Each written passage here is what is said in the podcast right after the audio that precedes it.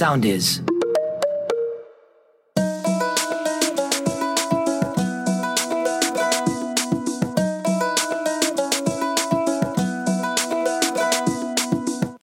Αγαπημένα μου παιδιά, τι μου κάνετε, πώς μου είστε, καλώς ήρθατε σε ένα ακόμα επεισόδιο της κρίσης του ενός τετάρτου, παρακαλώ, παρακαλώ και βεβαίως, βεβαίως. Ε, σε αυτό το επεισόδιο έχουμε μια θεματική την οποία προσπαθήσαμε να καθυστερήσουμε, όχι να αναβάλουμε, αυτό γίνεται σε άλλα επεισόδια. Κάντε ένα, ένα πισωγύρισμα να τα ακούσετε, το περί αναβλητικότητας, αν σας έχει ξεφύγει.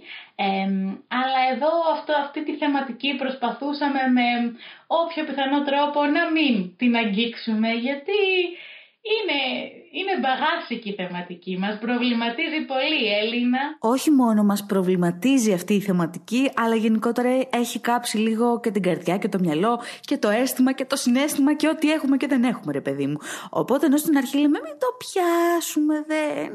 Τελικά όχι μόνο θα το πιάσουμε, αλλά θέλουμε και λίγο να επεκταθούμε σε αυτό, γιατί ξέρουμε ότι σας καίει, ξέρετε ότι μας καίει και εγώ είμαστε γενικότερα. Καλημέρα, καλησπέρα, καληνύχτα και από μένα, από όπου και αν μας ακούτε ό,τι ώρα και να είναι εκεί που είστε. Βάλτε έναν καφέ, ένα πιωτό, πάρτε αγκαλιά το σκύλο σας, το αρκουδάκι σας, το σύντροφό σας, όποιον έχετε και ελάτε εδώ στην παρέα μας για τα επόμενα λεπτά να συζητήσουμε αυτό το φοβερό και τρομερό θέμα. Περί λοιπόν, αγαπημένα μου παιδιά σήμερα, ε, δεν ξέρω, εγώ είμαι πολύ συναισθηματική με αυτή την ε, θεματική. Ε, σίγουρα μας έχει απασχολήσει πάρα πολύ και ως ε, εφηβούλιδες, που λέω εγώ, εφήβους, εφηβούλιδες για μένα, σαν τους εφούλιδες ένα πράγμα, μας έχει απασχολήσει πάρα πολύ γιατί εκεί ανακαλύπτουμε λίγο το ερωτικό συνέστημα, το ότι «Α, κάποιος μ' αρέσει» ή «Α, κάποιος μου γυάλισε». Αλλά ως παιδιά της κρίσεως του ενός τετάρτου νομίζω γίνονται λίγο πιο περίπλοκα τα πράγματα. Η αμφιβολία η αγαπημένη, αγαπημένη αμφιβολία που πάντα έχουμε ε, δεν, δεν, δεν στεκόμαστε καλά σταθερά στα πόδια μας οπότε λέμε πού να τρέχουμε τώρα; Ή εντάξει τώρα Ποιος θα κάτσει να ασχοληθεί; Υπάρχουν και εξαιρέσεις, πάρα πολλές εξαιρέσεις και σας θαυμάζουμε εσάς τις εξαιρέσεις. Αλλά ναι, είναι, είναι περίπλοκο. Είναι, είναι περίπλοκο αυτό το θέμα. Θα ήθελες να το ξεκινήσουμε αυτό το περίπλοκο θέμα από, την, από το ξεκαθάρισμα μιας πολύ πολύ βασικής διαφοράς. Τι είναι το αίσθημα και τι είναι το συνέστημα; Αχ ναι, ναι, ναι κυρία Λίνα, πείτε μου. ας βάλουμε λοιπόν τα γυαλιά μας και ας πάρουμε τον πιο ε, σπασίκλα αυτό. Να πάμε λίγο να ρίξουμε μια ματιά. Ποια είναι η διαφορά; Είναι πάρα πολύ διαφορετικά τα πράγματα. Η κύρια όμως διαφορά τους, θα σου το πω πολύ χοντρικά, είναι ότι το αίσθημα, τη λέξη αίσθημα, τη συνδέουμε λίγο περισσότερο με τη λογική, ενώ τη λέξη συνέστημα με την ψυχή, αλλιώς με την καρδιά. Για την ακρίβεια, αν εξετάσουμε τους όρους, στο λεξικό θα δούμε για το αίσθημα τα εξής. Το αίσθημα είναι το αποτέλεσμα της ενέργειας των εξωτερικών ή και εσωτερικών ερεθισμάτων στον οργανισμό. Δηλαδή, ε, με βάση πάντα τις αισθήσεις. Δηλαδή, μπορεί να λέμε, ας πούμε, το αίσθημα του ψύχους ή το αίσθημα της πείνας, της δίψας, της κόπωσης κτλ. Μπορεί να είναι μια ψυχική κατάσταση που σχετίζεται με την αντίληψη που έχουμε για τον εαυτό μας. Δηλαδή, λέμε, ξέρω εγώ, ξεκινάμε την προσπάθεια με υψηλό αίσθημα ευθύνης. Σε όλη του τη ζωή, ας πούμε, βασανιζόταν από αίσθημα κατωτερότητας. Είναι επίσης ένα σύνολο αντιλήψεων που αφορούν σε ένα μεγάλο τμήμα του πληθυσμού. Λέμε ρε παιδί μου το κοινό αίσθημα, το θρησκευτικό αίσθημα του λαού κτλ. Και μέσα στη λέξη αίσθημα, στο λεξικό, έχουμε και το συνέστημα. Δηλαδή, σου λέω ότι αίσθημα, ε, το χρησιμοποιείς και σαν συνέστημα, είναι πάνω κάτω το ίδιο στη γλώσσα έτσι όπως τη χρησιμοποιούμε. Λέμε ρε παιδί μου και ξέρεις ρε παιδί μου, το, το ερωτικό συνέστημα λέμε από τη μία, αλλά από την άλλη λέμε «Ω, τι γίνεται με το αίσθημα, πώς θα πάτε» όταν θέλουμε να μιλήσουμε για το πρόσωπο ας πούμε με το οποίο ερωτε, ε, συνδεόμαστε ερωτικά. Αλλά τώρα, αν κοιτάξουμε στο λεξικό τη λέξη συνέστημα, θα δούμε ότι η επεξήγηση που δίνεται είναι η εξής. Συνέστημα είναι η ευάρεστη ή δυσάρεστη ψυχική κατάσταση, ψυχική κατάσταση, που συνοδεύεται από ελαφριές μεταβολές των λειτουργιών του οργανισμού και είναι αποτέλεσμα κάποιου γεγονότος ή εμπειρίας. Είναι αποτέλεσμα από κάτι άλλο. Η νευροεπιστήμη θα σου πει ότι είναι η αλλοστατική νευροενδοκρινολογική απόκριση διάθεσης και νευρικών δικτύων με επίπτωση στη συμπεριφορά. Αυτό ειδικά, εγώ για να το κατανοήσω πρέπει να έχω πιει πάρα πολύ καφέ και κατά προτίμηση να κάνω και παρέα με κάποιον που τα ξέρει για να μου τα εξηγήσει λίγο πιο λιανά. Θα σου το πω εγώ όμως πολύ πολύ πολύ πολύ απλά. Τα ρήματα. Βλέπω, ακούω, οσμίζομαι, γεύομαι. Είναι οτιδήποτε αντιλαμβάνομαι με τη βοήθεια των αισθήσεων. Από την άλλη, η χαρά, η λύπη, η ντροπή, ο θυμός, το πάθος, πάρα πολλά, η επιθυμία, ο έρωτας, η φιλία είναι συναισθήματα που νιώθει ο άνθρωπος στην ψυχή του ας πούμε, σε αντίθεση με ό,τι συλλαμβάνει το μυαλό, όπως είπαμε και πριν, έχει λίγο κάτι περισσότερο, ας πούμε, ψυχή καρδιά το ένα, μυαλό το άλλο, εν τέλει τα ίδια είναι. Δηλαδή, αν μας ακούει επιστήμονα, σίγουρα κάπου γελάει, αλλά τα λέμε εμείς τώρα έτσι κοινή για να τα ξεχωρίζουμε. Τώρα, εδώ δες, το φοβερό της υπόθεσης είναι ότι τα αισθήματα και τα συναισθήματα αποτελούν φαινόμενα τα οποία δεν ταυτίζονται χρονικά, αλλά έχουν χρονική συνέχεια και ελένη μου. Πρώτα εμφανίζονται τα αισθήματα και μερικά χιλιοστά του δευτερολέπτου αργότερα γεννιούνται τα συναισθήματα. Θα σου δώσω και ένα παράδειγμα, ας πούμε. Πρωτόγονοι οργανισμοί, ρε παιδί μου, οι οποίοι δεν διαθέτουν ε, συναισθήματα, ας πούμε, ζώα, δεν διαθέτουν αυτό που λέμε συναισθηματική νοημοσύνη θα εξαιρέσουμε μερικά κάποια που νομίζω ενδεδειγμένα ξέρουμε ότι έχουν συναισθήματα. Ε, όπως ο σκύλος για παράδειγμα, που είναι πολύ καλός φίλος του ανθρώπου, τον βγάζω εγώ λίγο απ' έξω. Μπορούμε να βάλουμε τις γάτες εδώ που καμιά φορά είναι λίγο πιο παγωμένες γενικότερα. Ε, αυτά λοιπόν τα, τα, οι οργανισμοί αυτοί πρωτόγονοι διαθέτουν αντιδράσεις που μας δείχνουν ότι υπάρχουν αισθήματα, όχι συναισθήματα. Δηλαδή τέτοια παραδείγματα ας πούμε είναι η αντίδραση του παγώματος των ζώων όταν αισθάνονται ότι απειλούνται, η ταχυκαρδία ας πούμε που έχουν έχουν το αίσθημα. Το συνέστημα δεν έχουν. Και τώρα θέλω να σε ρωτήσω έτσι, αυτή τη στιγμή εδώ που μιλάμε. Εσύ Ελένη μου και εσείς όλοι έτσι που μας ακούτε. Πώς αισθάνεσαι αυτή τη στιγμή; Περιέγραψε μου αυτό που αισθάνεσαι αυτή τη στιγμή. Ψυχή και σώματι ή μόνο σώματι. Βρε το όλο όπως θέλεις.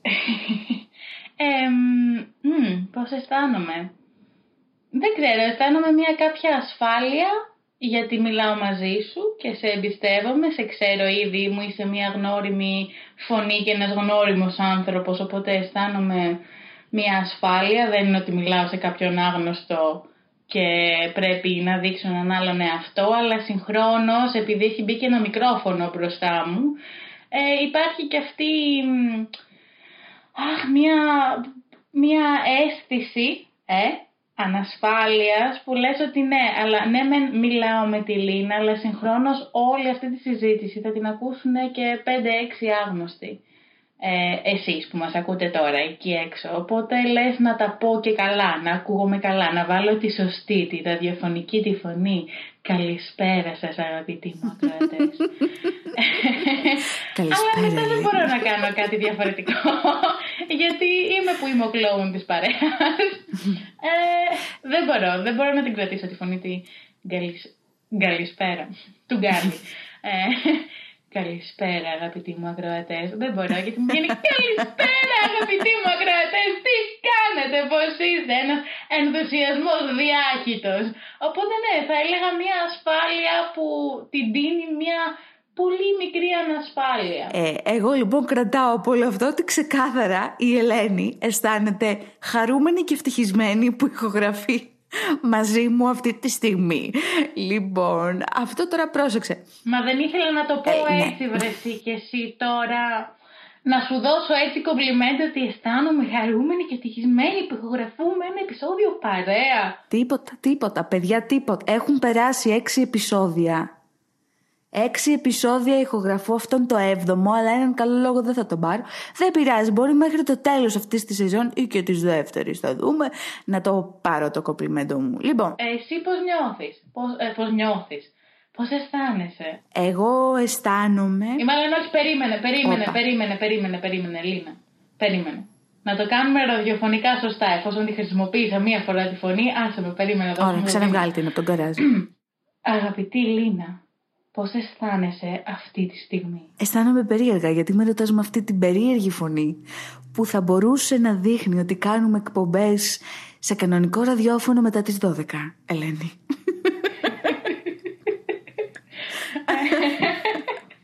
να σε ρωτήσω κανονικά τότε. Αγαπημένη μου Λίνα, πώς αισθάνεσαι, μάλλον πώς νιώθεις κοριτσάρα μου αυτή τη στιγμή; Αυτή είναι λοιπόν η πραγματική Ελένη που όλοι ξέρουμε. Νιώθω πάρα πολύ ε, ωραία γιατί νιώθω βασικά χαρούμενη που είμαι εδώ και ηχογραφούμε αυτό εδώ το επεισόδιο. Πρόσεξε τώρα λοιπόν, στην απάντηση που έχω δώσει και έχεις δώσει, εγώ αντίστοιχα νιώθω χαρούμενη που είμαι εδώ και ηχογραφούμε, εσύ νιώθεις ασφάλεια γιατί μιλάς μαζί μου. Ας κρατήσουμε αυτές τις δύο προτάσεις. Ε, αν ρωτήσουμε κάποιον άλλον, ας πούμε, αυτή τη στιγμή και έξω, μπορεί να μας πει, ας πούμε, ότι τους πάει τα νεύρα ο γείτονας και δεν μπορεί να μας ακούσει καλά. Ή ότι είναι κάποιος κουρασμένος. Ντροπή, ντροπή στο γείτονα, ντροπή. Τηλέφωνο, διεύθυνση, θα έρθω κάτω από το σπιτάκι θα κάνω κατάσταση. Αυτό μπορείτε να το ξαναβάλετε στο replay σε περίπτωση που όντως συμβαίνει, να το ξανακούσει ο γείτονας, να μάθετε πραγματικά αισθήματα που τρέφεται γι' αυτόν. Λοιπόν, έτσι να το λοιπόν. ξανακάνω. Ντροπή! ντροπή στο γείτονα, ντροπή! Πολλοί λοιπόν θα μας έλεγαν ότι μπορεί όντως να τους πάει τα νεύρα ο γείτονας ή ότι είναι κουρασμένοι, ας πούμε, από τη δουλειά. Άλλοι θα μας λέγανε ότι είναι χαρούμενοι, για παράδειγμα, που σήμερα αγόρασαν ε, ένα καινούργιο παντελόνι, ξέρω εγώ. Τα συναισθήματα όμως δεν καθορίζονται έτσι απόλυτα από το περιβάλλον μας. Δηλαδή, το δικό σου το συνέστημα ότι είσαι χαρούμενη, ας πούμε, ότι βασικά νιώθεις ασφάλεια που μιλάς μαζί μου, δεν έχει να κάνει μόνο με μένα. Έχει να κάνει με τη δική σου αντίδραση σε εμένα, σε αυτό που κάνω εγώ. Οπότε οι αντιδράσεις επηρεάζονται με τη σειρά τους από βαθιά ριζωμένα, συχνά συνείδητα αισθήματα Γι' αυτό πρώτα έχουμε το αίσθημα και μετά έχουμε το συνέστημα. Για να ξεκαθαρίσουμε πώς πραγματικά αισθανόμαστε κάθε στιγμή, να ξέρετε φίλοι μου, είναι απαραίτητο να ξέρουμε ποια είναι αυτά τα βασικά συναισθήματα, δηλαδή αντιστρόφως ανάλογα. Νιώθω κάτι αυτή είναι τη στιγμή... Είναι σαν τα βασικά χρώματα. Σαν, σαν τα βασικά σαν τα βασικά χρώματα. Κοίταξε να δεις, ναι. Θες να μου πεις, ας πούμε, ότι είναι σαν τα βασικά χρώματα, όπως παραδείγματος χάρη το κόκκινο ή το μπλε το οποίο αν τα αναμίξουμε και αυτά είναι τα αισθήματά μας, θα μας φτιάξουν το μοβ, δηλαδή το συνέστημα. Είδε που με καταλαβαίνει. Απόλυτα σε καταλαβαίνω, απόλυτα σε καταλαβαίνω. Είναι που συνεννοούμαστε. Οπότε όταν δείτε ότι συμβαίνει κάτι μοβ, δηλαδή ότι συμβαίνει, νιώθετε κάτι, ένα συνέστημα, ένα, μια αναταραχή, μια έξεψη, μια, ένα κάτι ρε παιδί μου, πρέπει να ψάξετε λίγο να δείτε τι είναι αυτό, ποιο είναι το βασικό χρώμα από πίσω ρε παιδί μου. Ποιο είναι το, το αίσθημα που έχετε, τι, τι συμβαίνει από πίσω από το συνέστημα που έρχεται δεύτερο, ενώ το αίσθημα έρχεται πρώτο. Παιδιά, αυτά πρέπει να τα ψάξουμε. Πρέπει όλοι να ξαπλώσουμε σε ένα τιβάνι και να αρχίσουμε να λέμε τα θέματά μας. Και οι υπόλοιποι να βοηθάμε αυτό που έχει την ανάγκη για να τον βοηθήσουμε τέλος πάντων να βρει τα βασικά του τα χρώματα. Μόνο έτσι θα γίνουμε καλύτεροι, με λιγότερη κρίση. Αλλά αν έχουμε λιγότερη κρίση, να μας θέλετε και εμάς εδώ. Τώρα αυτό είναι λίγο. Η κότα έκανε το αυγό και το αυγό την κότα. Αλλά μιλώντας όμως για το συνέστημα, ρε παιδί μου, δεν μπορώ δηλαδή. Και αυτά πάμε αυτά τώρα και είδες, είπα τη λέξη έξεψη, καταλαβαίνεις. Δεν, δεν κρατιέμαι εγώ τώρα. Θέλω να μιλήσουμε σήμερα, πραγματικά να μιλήσουμε σήμερα για τα, το αίσθημα. Δεν μπορώ να κλείσω και το μάτι τώρα να με να καταλάβεις. Είναι ο τόνος της φωνής. Από εδώ η σχέση μου και από εδώ το αίσθημά μου.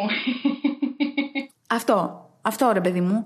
Από εδώ το αίσθημά μου και από εδώ το συνέστημά μου. Πάμε λίγο να, να δούμε το συνέστημα. Το ξέρεις. Ένα αίσθημα και ένα ακόμα αίσθημα. Δηλαδή συν ένα αίσθημα μας κάνουν ένα συνέστημα. Θα σου πω εγώ πολύ απλοϊκά. Ε, το, ότι, το ότι θα βγάζαμε και ένα μαθηματικό τύπο σε αυτό το podcast δεν το περίμενε ποτέ κανείς. Βεβαίως. Όλα στη νέα γενιά σου λέει. Νέα γενιά εξερευνή. λοιπόν.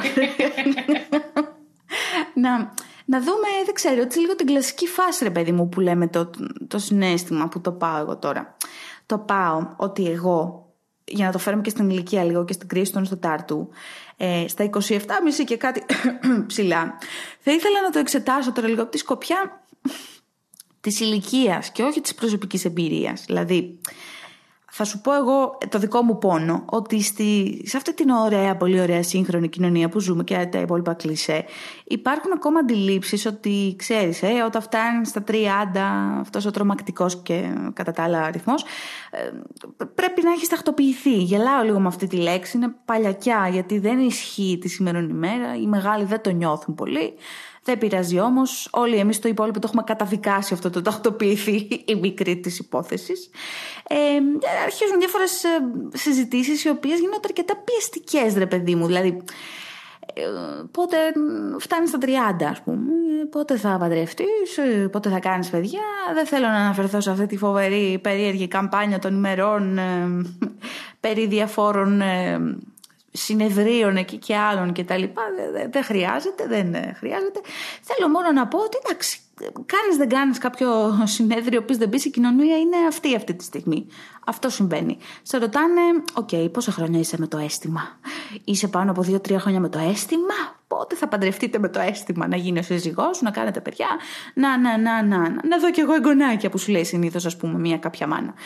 Οπότε είναι αυτό το, το πιεστικό το οποίο τώρα να δεις. Όσο και να λες α αφήστε με, α δεν είμαι εγώ για τέτοια. Α δεν υπάρχουν συνθήκες. Ε, με 530 ευρώ τι να κάνω ας πούμε και διάφοροι άλλοι παράγοντες που μπαίνουν στη μέση. Ε, αρχίζεις τώρα και νιώθεις λίγο μια κάποια πίεση ρε παιδί μου γιατί σκέφτεσαι τώρα α εγώ δεν έχω καμία δεν έχω μάλλον κανέναν ας πούμε αυτή την εποχή ε, και είμαι 28 Πρέπει να βρω κάποιον έτσι ώστε φτάνοντας στα 30 να πω ρε παιδί μου ότι κάνω το επόμενο βήμα. Ναι, αλλά πού να τον βρεις τώρα τον άντρα; Να τον βρεις ε, στα, στα διάφορα application, να τον βρεις στα social media; Θα είναι σοβαρός τώρα αυτός για να κάνεις, ε, να το εμπιστευτείς, ας πούμε, ό,τι πολυτιμότερο έχεις; Αρχίζουν διάφορες τέτοιες ας πούμε συζητήσεις. Ε, έκανα ένα μικρό ένα μικρό έτσι σαν poll ας πούμε, μια ερώτηση στο, στο Instagram, στο προσωπικό μου λογαριασμό, να ρωτήσω ρε παιδί μου έτσι γενικότερα, τι είναι αυτό που σας απασχολεί στο συναισθηματικό τομέα, ας πούμε μέχρι και τα 35 και έχω πάρει κάποιες ε, απαντήσεις, παύλα αναρωτήσεις οι οποίες πραγματικά κάθε μία είναι και ένα ξεχωριστό επεισόδιο αλλά ενδεικτικά λίγο να τις αναφέρω ρε παιδί μου έχουμε τώρα εδώ ας πούμε εδώ έναν φίλο ο οποίος αναρωτιέται ε, ποια θα μ' αντέξει. Πρέπει να σκεφτώ όταν φτάνω στα 30 μου, ίσως και μεγαλύτερος λίγο ακόμα, είναι κοντά στα 35 ο φίλος ο συγκεκριμένος, ποια είναι αυτή που θα μ' αντέξει. Γιατί να, με, να, γιατί να πρέπει ας πούμε, να κάνω εγώ ένα βήμα τώρα έτσι λίγο πιο. Καταλαβαίνεις. Να παντρευτώ, ας πούμε. Δηλαδή, νιώθω και εγώ τους αμφιβολίες με τον εαυτό μου ερω, ερωτήσεις ας πούμε του στείλω ότι μήπως τελικά ο έρωτας της ζωής μου πέρασε και δεν τον είδα, μήπως μεγάλωσα πολύ γι' αυτό για να τον ψάξω. Ερωτήσεις όπως μήπως με βλέπει μόνο ε, ο, ο τύπος αυτός σαν καλή περίπτωση για γάμο. Δηλαδή υπάρχει τώρα, ξέρεις, οι περισσότεροι από, από αυτούς τώρα ενδεικτικά αναφέρω κάποιες απαντήσεις, οι περισσότεροι από αυτούς είναι και, ξέρεις, πολύ κοντά στα 30. Οπότε οι ερωτήσεις που κάνουν είναι λίγο για πιο μετά. Δηλαδή για το τι θα κάνω όντως με την υπόλοιπη ζωή μου. Αυτό το άγχος που έχουμε στην κρίση του ενός τετάρτου, το χαρακτηριστικό άγχος. Τι θα γίνει μετά.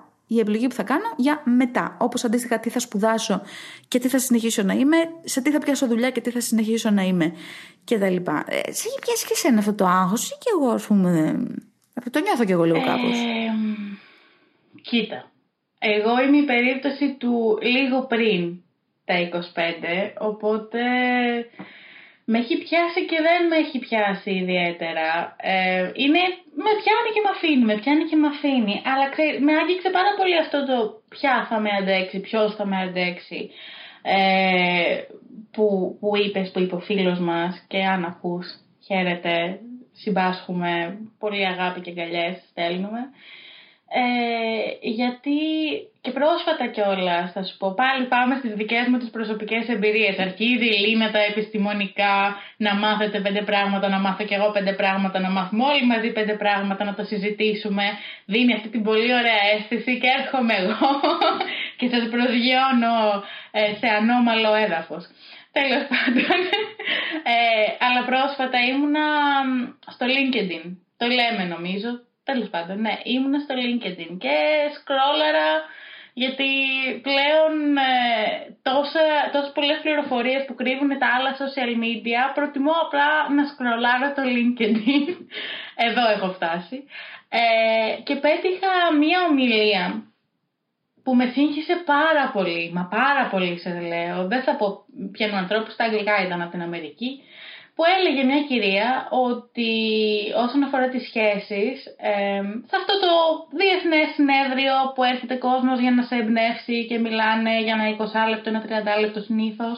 όλοι πιστεύω γνωρίζουμε αυτό το συνέδριο που γίνεται, ε, και έλεγε αυτή η συμπαθέστατη κυρία κατά τα άλλα, ότι γι' αυτό αποτυγχάνουν οι περισσότερες σχέσεις στον 21ο αιώνα γιατί ο περισσότερος κόσμος αποφασίζει να μπει σε μια σχέση μετά τα 30. Ενώ πρέπει να μπαίνουμε σε σχέσεις πριν τα 25 γιατί δεν έχουμε ακόμα ολοκληρωθεί σαν προσωπικότητες και θα ολοκληρωθούμε μαζί με τον άνθρωπο που διαλέγουμε να μπούμε σε μια σχέση. Και έρχομαι και λέω εγώ τώρα, οκ, σαν Ελένη, που έχω κάνει και εγώ τις σχέσεις μου σε αυτή την άμοιρη κοινωνία, σε αυτή τη ζωή, ε, έχω αποτύχει σε αυτές τις πολύ ωραίες σχέσεις που έκανα και τις έκανα πριν τα 25.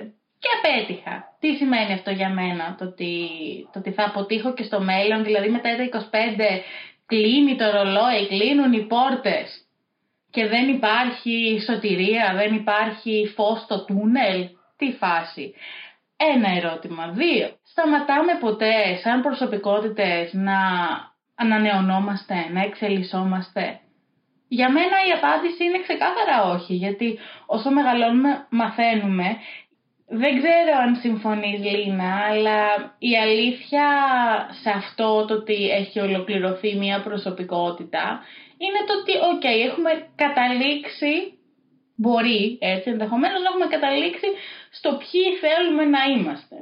Βέβαια ούτε αυτό είναι και εντελώς to the point, δεν ξέρω πάλι αν συμφωνείς, αλλά οκ, να πω ότι εντάξει, και είναι πολύ ωραία η ιδέα του ότι εξελίσσεσαι μαζί με κάποιον, αλλά γιατί απαραίτητα αυτή σου η εξέλιξη πρέπει να είναι στον ερωτικό τομέα, αν δεν έχεις βρει τον κατάλληλο άνθρωπο βέβαια. Υπάρχουν και άνθρωποι που τους έχουν βρει. Π.χ. ας πούμε, οι δικοί μου οι γονείς γνωρίστηκαν στα 16 και από τα 16 μαζί είναι. Μπράβο τους, τους συγχαίρω.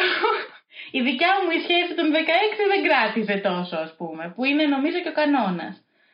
Ε, οπότε έρχεσαι και λες. Δηλαδή, με ρώτησες για το αν είμαι και εγώ σε αυτή την κρίση. Εγώ δεν είμαι σε αυτή την κρίση. Είμαι στην κρίση την εγκεφαλική αυτή τη στιγμή που λες ότι ρε παιδάκι μου, όχι ότι ποιον θα βρω στο μέλλον, ότι έχω ήδη φτάσει στο μέλλον και ήδη είμαι μία αποτυχία, οπότε δεν αξίζει καν να το σκέφτομαι. Άρα η δική μου ας πούμε, ε, το δικό μου εντός εισαγωγικών άγχος, η δική μου ανησυχία που την έχω στα 28, όποια και αν είμαι εγώ, δεν το λέω σαλίνα, γενικά στα 28 προς τα 30 μου ας πούμε, ξεκινάει και από τη δική σου ηλικία θέλεις να μου πεις. Σίγουρα, σίγουρα. Το υπαρξιακό πρόβλημα του αν θα μείνω μόνος μου, ε, από τα γενοφάσκια του καθενός.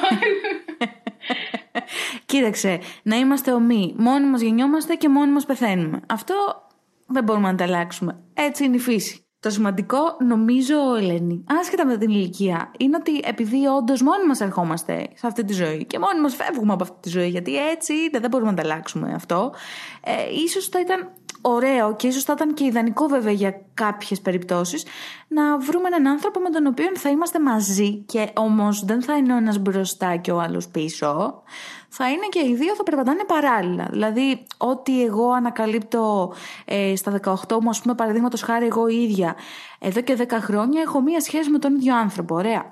Από, τα, από εκείνη την ηλικία μέχρι και τώρα έχω συνεχίσει να, ε, να αναπτύσσομαι σαν άνθρωπος, να αποκτάω ερεθίσματα, εμπειρίες, να κάνω τις δικές μου επιλογές και απλώς από δίπλα μου όλα αυτά έχω έναν άνθρωπο να τα μοιράζομαι, όπως αντίστοιχα και εκείνος μαζί με μένα. Αναπτύσσεται μόνος του στο, στο δικό του ρε παιδί μου προσωπικό χωροχρόνο, αλλά μοιραζόμαστε αυτές τις εμπειρίες παρέα. Αυτός είναι ο συνδετικός μας κρίκος.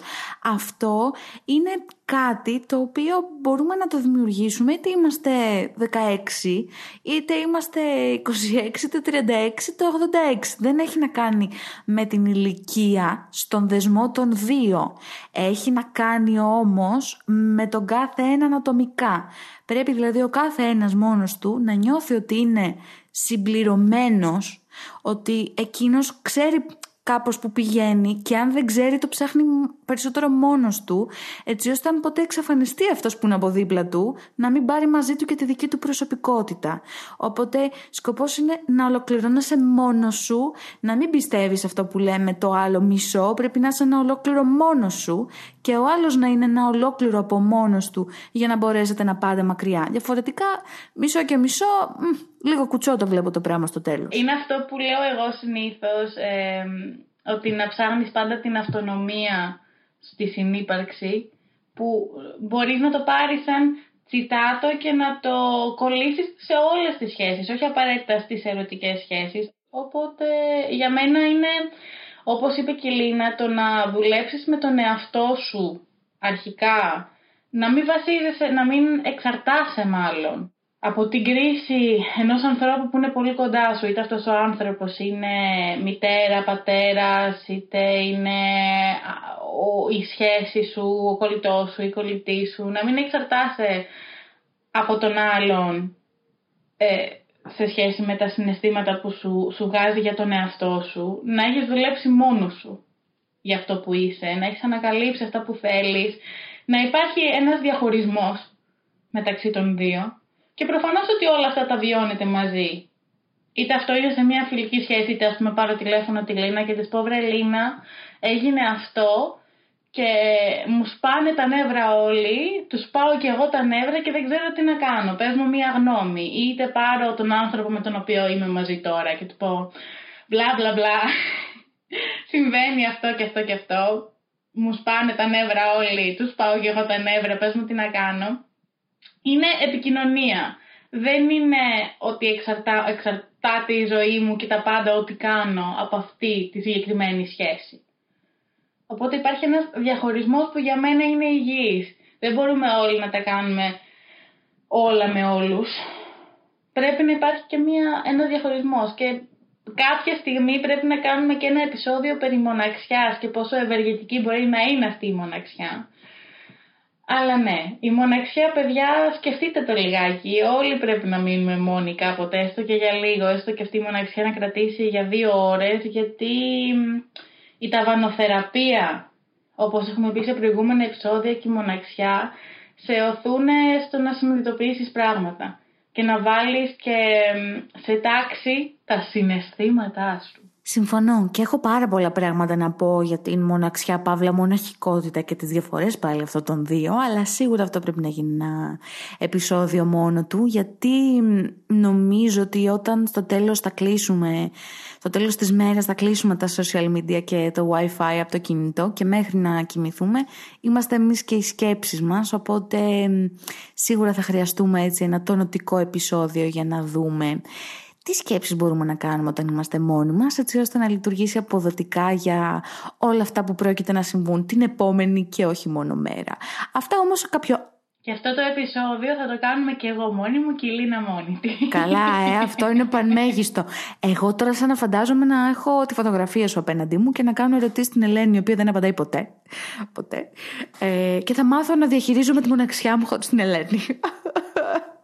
Ναι, μικρή παρένθεση για να ξέρετε να σα λέμε και τα backstage. Εμείς είμαστε από τα podcast τα οποία ηχογραφούν λίγο ξεχωριστά. Ηχογραφούμε λίγο από μακριά και λίγο μόνοι μας. Οπότε γι' αυτό πολλές φορές ε, μπορεί να ακουγόμαστε ότι μας λείπει μία τη αλληνή. Γιατί είμαστε, αλλά δεν είσαι δίπλα μου. Δραματικός ναι. τόνος εδώ, ξεκάθαρα. Μικρή, ναι, μια επίδαυρο τη χρειάζομαι. Ρε παιδιά, τώρα που είναι και καλοκαίρι, θέλει κανένας, σαν την Καρά, θέλει κανένας να, να με πάρει για δουλειά. Στην επίδαυρο. Ε, κουβαλάω και νερά, δεν έχω πρόβλημα. Α, ωραία. Οπότε, συνοψίζοντας, νομίζω ότι καταλήγουμε στο συμπέρασμα ότι σε, όποια, σε όποιο φάσμα και να είσαι της κρίσης του ενός τετάρτου, σίγουρα σε απασχολεί και το, σίγουρα σε απασχολεί το ηλικιακό. το θέμα της ηλικίας υπάρχει, έχουμε κάνει προηγούμενο επεισόδιο γι' αυτό, ε, που μέσα εμπλέκει πολλά πράγματα αναφορικά με τις επιλογές που κάνουμε. Βασικά μπλέκει τα πάντα όλα σε αυτή την κρίση, η οποία σίγουρα είναι ηλικιακή κρίση. Ε, και μέρος αυτής της κρίσης είναι και τα ερωτικά, δεν ξέρω, εγκομενικά, συναισθηματικά, πείτε τα ρε παιδί μου πώς θέλετε. Μας απασχολεί σίγουρα ο χρόνος, μας απασχολεί το πού μπορεί να, να πηγαίνει μια σχέση, αν πρέπει ή, να, ή δεν πρέπει, σύμφωνα με το δικό μου μυαλό και τη δική μου κρίση, να κάνω μια σοβαρή ή όχι σχέση, αν πρέπει να το γλεντήσω με πολλά one night stand, αν δεν θέλω να μείνω εντελώς μόνος μου, ας πούμε, και δεν θέλω κανέναν. Είναι πολλά αυτά τα ερωτήματα που βασανίζουν τον καθένα. Το σημαντικό είναι στο τέλος της ημέρας και όποιο και αν αυτά μας απασχολεί να τα έχουμε εμείς καλά με τον εαυτό μας και να έχουμε λύσει εμείς δομικά προβλήματα ε, του δικού μας εσωτερικού κόσμου για να μπορέσουμε να είμαστε εντάξει και να στεκόμαστε εντάξει στους ανθρώπους που πρόκειται να προσελκύσουμε για το οτιδήποτε και να κάνουμε όπως και να αλληλεπιδράσουμε να είμαστε εμείς καλά. Συμφωνώ, συμφωνώ απόλυτα, συμφωνώ και επαυξάνω. Το συζητούσα και με μια φίλη μου πρόσφατα για, για κάποιους λόγους. Ε, ότι πρέπει να είμαστε καλά μέσα μας, όπως είπες, για να μπορέσουμε να προσελκύσουμε ανθρώπους και να είμαστε και σωστοί απέναντι σε αυτούς τους ανθρώπους. Πέρα από το γεγονός ότι πρέπει και αυτοί να είναι σωστοί απέναντι σε εμάς ε, πρέπει και εμείς να μπορούμε να δώσουμε πράγματα γιατί σε μια σχέση, μια σχέση παίρνεις και δίνεις, δεν παίρνεις μόνο ή δίνεις μόνο. Οπότε αν δεν είσαι έτοιμος να δώσεις, αν δεν είσαι έτοιμος να αφαιθείς, αν δεν είσαι έτοιμος να πεις ότι ρε παιδάκι μου σε εμπιστεύουμε. Τι τεράστιο κεφάλαιο είναι αυτό περί εμπιστοσύνης, τουλάχιστον όπως το βλέπω εγώ. Εγώ έχω τεράστια ευκολία και δυσκολία ανάλογα τον άνθρωπο ως προς την εμπιστοσύνη. Δηλαδή μπορεί να μου έρθει απόλυτα φυσικά, π.χ. με τη Λίνα, για παράδειγμα, αγαπητή μου ακροατές, η εμπιστοσύνη ήρθε πάρα πολύ γρήγορα και πάρα πολύ φυσικά στη φιλία μας, τουλάχιστον έτσι το βίωσα εγώ, γιατί η Λίνα είναι ένας άνθρωπος ο οποίος του πετά στο μπαλάκι και στο στέλνει πίσω. Υπάρχει επικοινωνία. Είναι ένα παιχνίδι τέννις όλο αυτό, που θεωρώ ότι είναι οι περισσότερες σχέσεις. Ναδάλ μου εσύ. εγώ είμαι ο Τσιπάς, να ξέρεις. Εσύ να σου Ναδάλ, ο θρύλος. Εντάξει, εντάξει, το δέχομαι, το δέχομαι. Τον συμπαθώ ιδιαίτερα στον Ναδάλ. Δεν έχω πρόβλημα, αν και θα προτιμούσα τη Σάκαρη. Αλλά εντάξει, εντάξει, δεν πειράζει. θα το δεχτώ. Ε, ε, αλλά θεωρώ ότι μία, μία σχέση και ιδιαίτερα αυτό μας το έλεγε ένας καθηγητής μου στη σχολή, στη δραματική που πήγαινα, ότι όταν είμαστε πάνω στη σκηνή οι σχέσεις μας με τον άνθρωπο που παίζουμε, είτε αυτός ο άνθρωπος είναι ο πατέρας μας, είτε είναι η μητέρα μας, είτε είναι ο γκόμενός μας, το αίσθημά μας, ο, ο τάδε μας, ο δίνα μας, η τάδε μας, η δίνα μας. Ο έτσι μας. Ο έτσι μας. Πόσο millennial αυτό. Πολύ, πολύ, πολύ. Δείχνουμε την ηλικία μας. Ου, γεια σας. Ου, παιδιά, είμαστε millennials. Αλλά μας έλεγε αυτός ο καθηγητής μου ότι η σχέση, ειδικά όταν πρόκειται για διάλογο, πρέπει να είναι σαν μια σκηνή του τέννη. Δηλαδή, πετάς εσύ τον μπαλάκι που μπορεί να είναι το ότι Luke, I am your father, το μπαλάκι ένα, αλλά και ο απέναντί σου ή απέναντί σου πρέπει να αντιδράσει σε αυτό το μπαλάκι και να αντιδράσει θετικά, αρνητικά, όπως αντιδράσει, όπως είναι να αντιδράσει, έτσι.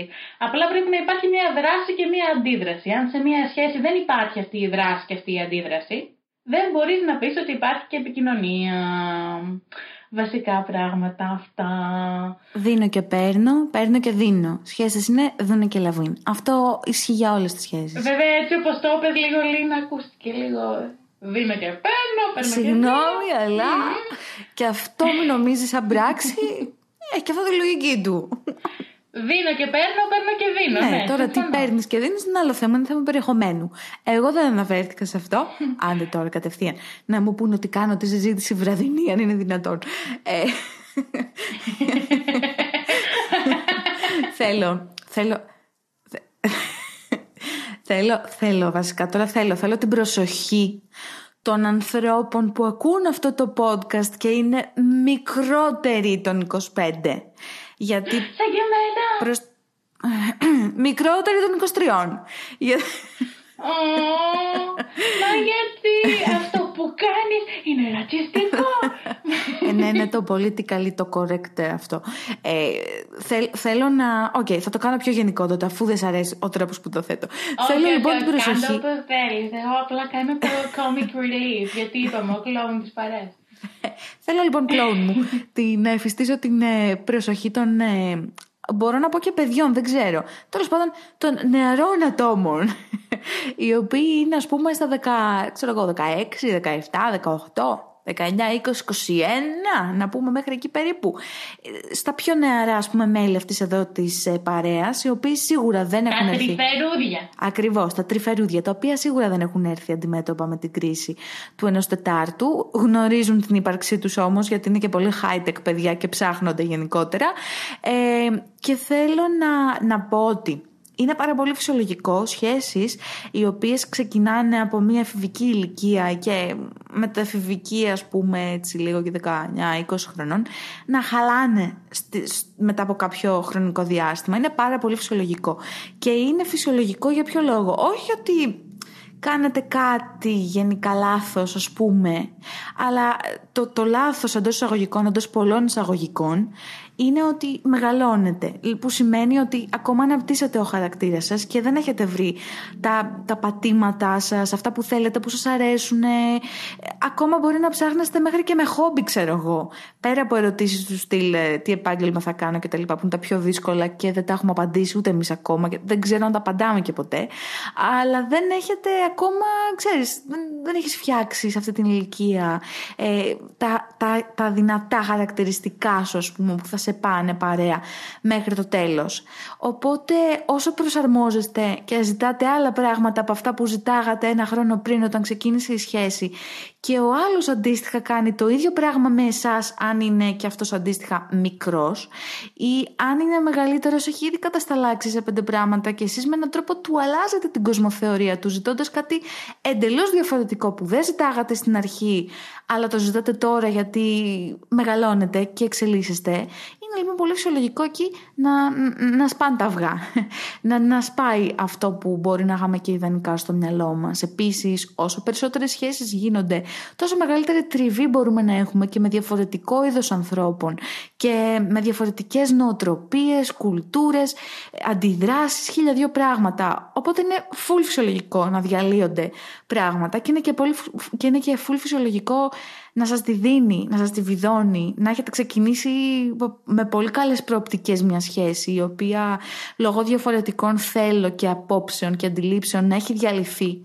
Είναι πολύ φυσιολογικό να στραφείτε στα application και στα social media για να βρείτε κάποιον άλλον, κάποιο, κάτι πιο εφήμερο ρε παιδί μου γενικότερα. Ε, και αυτό φυσιολογικό, γιατί η αδράση φέρνει αντίδραση. Τι είπαμε, δίνουμε και παίρνουμε. Οπότε είναι όλα normal, είναι όλα φυσιολογικά. Κάθε μία αναρώτηση μπορούμε να έχουμε μόνο σαν αυτές τις πολλές που μάζεψα και εγώ σήμερα ε, στο Instagram με μια απλή ερώτηση που έκανα εκεί έξω.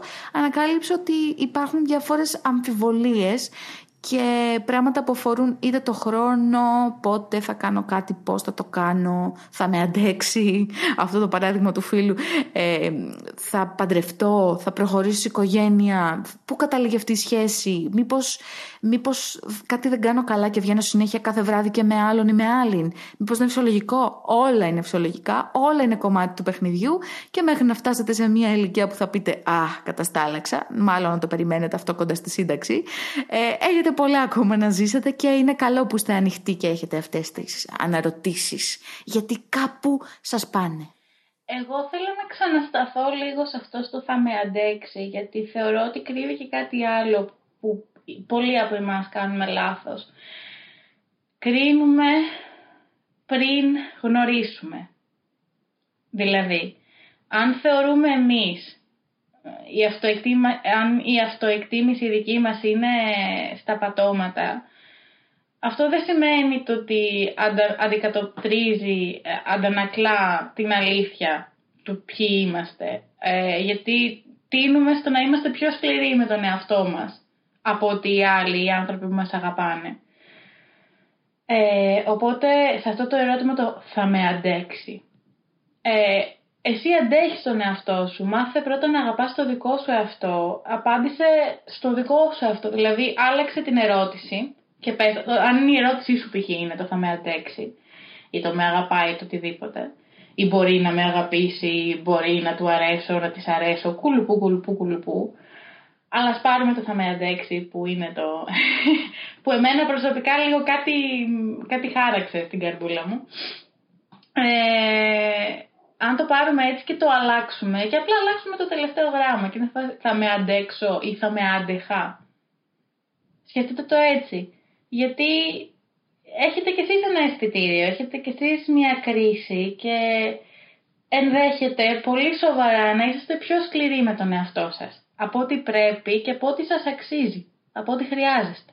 Οπότε ξαναγυρνάμε λίγο σε αυτό το ότι αγαπάτε λίγο τον εαυτό σας, να είσαστε τρυφεροί με αυτό που έχετε, γιατί είσαστε μοναδικοί. Κανένας άλλος άνθρωπος δεν είναι σαν και εσάς. Για όλους τους ανθρώπους στη γη υπάρχει και κάτι άλλο. Ε, αυτό το κάτι μπορεί να είναι πολλά πράγματα, γιατί όπως είπα και πριν είναι άνθρωποι οι οποίοι δεν βρίσκουν την ολοκλήρωσή τους σε μία σχέση, την συναισθηματική ολοκλήρωση πάντα. Ε, αυτό το κάτι μπορεί να είναι η εξαιρετική αγάπη σου για μια δουλειά, να είναι το πάθος σου για κάποιον ε, σκοπό. Ε, μπορεί να είναι το θέατρο, καλή ώρα. Η επίδαυρος, ανακου... επίδαυρος εκεί ακούει. Ε, αλλά μην είστε τόσο σκληροί με τους εαυτούς σας. Προφανώς και θα περάσει από το μυαλό σας και εννοείται θα περάσει από όλων το μυαλό. Κάτι αρνητικό, πολλά αρνητικά. Γυρίστε τα ανάποδα και σκεφτείτε. Σκεφτείτε τα θετικά γιατί μπορεί να σε αντέξει, τι καλό έχω. Ε, να είστε τρυφεροί με αυτό που έχετε, γιατί αυτό θα σας... Ε, θα, θα είσαστε χέρι-χέρι με αυτό που έχετε για όλη σας την υπόλοιπη ζωή και πρέπει να έρθετε σε μια σχέση αγάπης με τον εαυτό σας για να μπορέσετε να, να έρθετε σε μια σχέση αγάπης με κάποιον άλλον άνθρωπο σε αυτόν τον κόσμο πρέπει να σέβεστε το ότι είσαστε ένας άνθρωπος ο οποίος έχει φτάσει μέχρι το σημείο που βρίσκεστε με πολύ κόπο, με πολύ ταλαιπωρία, με πολύ δουλειά, με πολλά καλά, με πολλά κακά. Όλοι μας έχουμε το δικό μας ταξίδι και τη δική μας ιστορία. Ε, και όλο αυτό μας, μας κατασκευάζει σαν προσωπικότητες. Και αν ο απέναντι άνθρωπος που γνωρίσαμε τώρα, που βρήκαμε στα social media, που βρήκαμε στα dating sites, που, που, που δεν βρίσκει κάτι κοινό με αυτό που έχει μπροστά του, εντάξει, δεν πειράζει. Θα βρεθεί κάποιος άλλος που θα βρει κάτι κοινό. Γιατί δεν είμαστε παράξενοι, είμαστε άνθρωποι που έχουμε εξελιχθεί, έχουμε φτάσει σε ένα σημείο στη ζωή μας, έχουμε τα στραβά μας, τα καλά μας, τα πολύ καλά μας και τα πολύ στραβά μας, αλλά αποτελούμε άτομα τα οποία μπορούν να αγαπήσουν και να αγαπηθούν.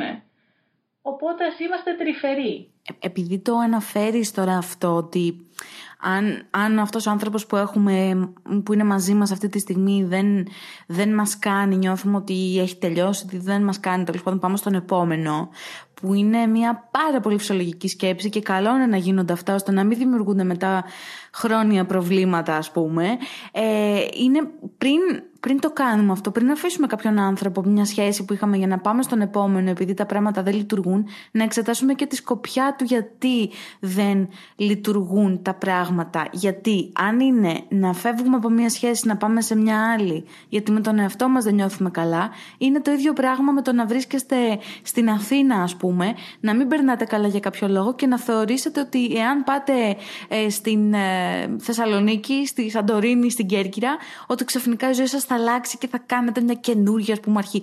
Δεν ισχύει. Αν δεν είστε καλά εδώ, δεν θα είστε καλά πουθενά.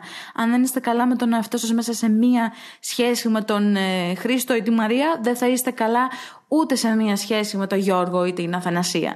Οπότε όλα ξεκινάν από τον εαυτό μας, από αυτό που ξεκινήσαμε να λέμε, πρέπει να είμαστε καλά εμείς σαν οντότητα ολόκληρη για να μπορούμε να πορευτούμε με κάποιον άλλον που επίσης είναι καλά με τον εαυτό του σαν οντότητα ολόκληρη. Οπότε κρατήστε το αυτό όσο εμείς θέλουμε να πούμε εδώ ότι νιώθουμε πάρα πολύ ωραία συναισθήματα για το soundis.gr το οποίο φιλοξενεί τα, τα podcast μας, το, το podcast μάλλον, με τα επεισόδια, με τα επεισόδια, τα φάλφα κεφαλαίο παρακαλώ.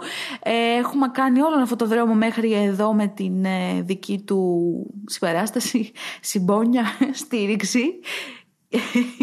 και ευχαριστούμε πάρα πολύ. Συνεισφορά. Όχι συμφορά. Συνεισφορά ήθελα να πω, συμφορά μου βγήκε. Συμφορά, αχ, όχι, όχι. Συνεισφορά, συμφορά, είναι αυτά που μπορεί να μας συμβαίνουν στα προσωπικά μας, Ελένη, πώς μην τα μπερδεύουμε.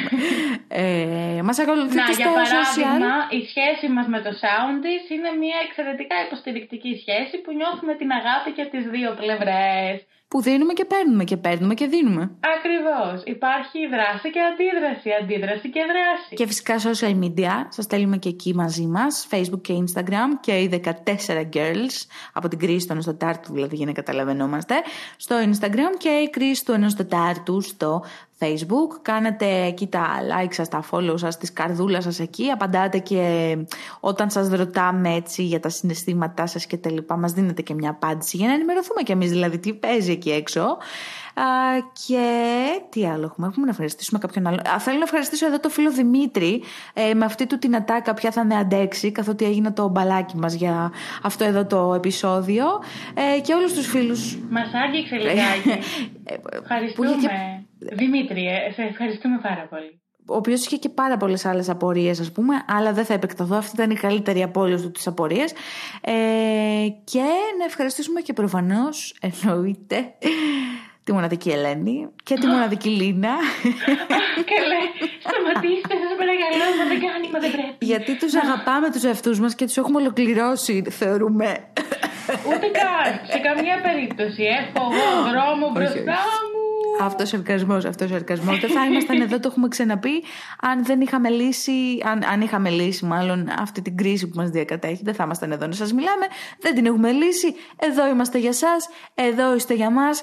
Πάρα πολύ μεγάλο ευχαριστώ που ακούσατε και αυτό εδώ το επεισόδιο.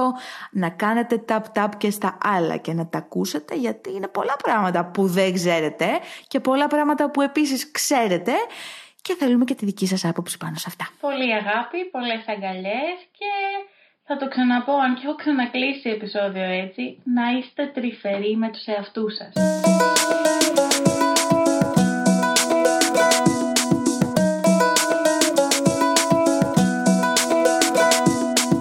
Ακολουθήστε μας στο Soundees, στο Spotify, στο Apple Podcasts και στο Google Podcasts.